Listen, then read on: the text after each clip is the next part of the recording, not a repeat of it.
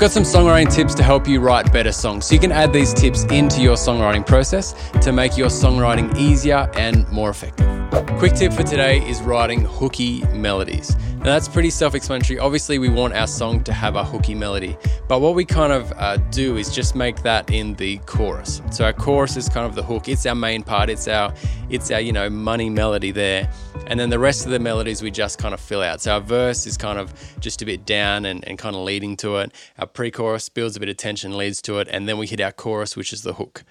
But I would say in your songwriting, make sure all of your parts are hooky. Make sure they're all catchy. So they're all bits that get stuck in your head and you want to kind of sing them all day. And you've got so many opportunities then to bring someone back to the song. Maybe they're just singing that pre chorus over and over all day and it just makes them want to listen to the rest of the song or the bridge or the verse. So don't just reserve your great hook for the chorus. I think make your best hook the chorus, absolutely, but make sure we're writing these hooky, catchy verses. So if that means retweaking them, you've got a verse, you got a great chorus, think, oh, I could just make that a bit catchy. Why don't you just give it a bit more like uh, a bit more rhythm, uh, maybe hit a few more notes, a bit more flavor, something just to try and make all of your parts in the song hooky.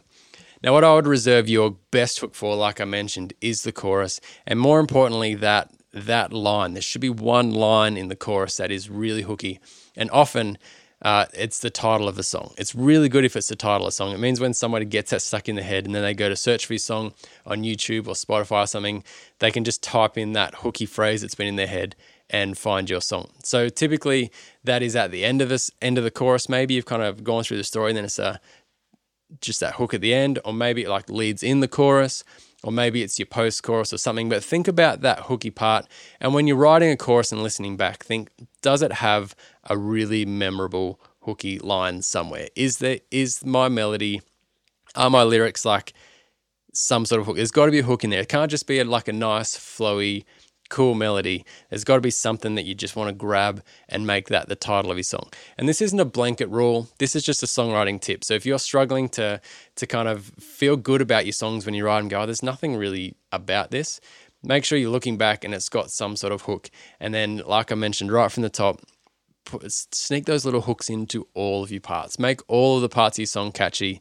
So when we're listening to it for three minutes, we enjoy the whole thing. We're not just waiting for the chorus. Don't bore us, get to the chorus. We don't bore us, write awesome melodies in your verse. That's a quick tip for today. So if you hear this tip but you do nothing with it, then nothing will change. We're so good at consuming all this information and thinking, yeah, yeah, I'll do that one day, and never doing it.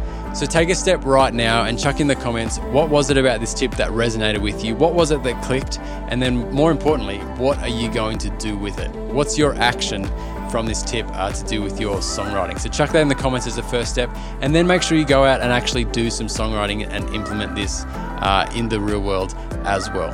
If you got any value from this video whatsoever, give it a like for me, and do subscribe to the channel if you want to hear more songwriting tips.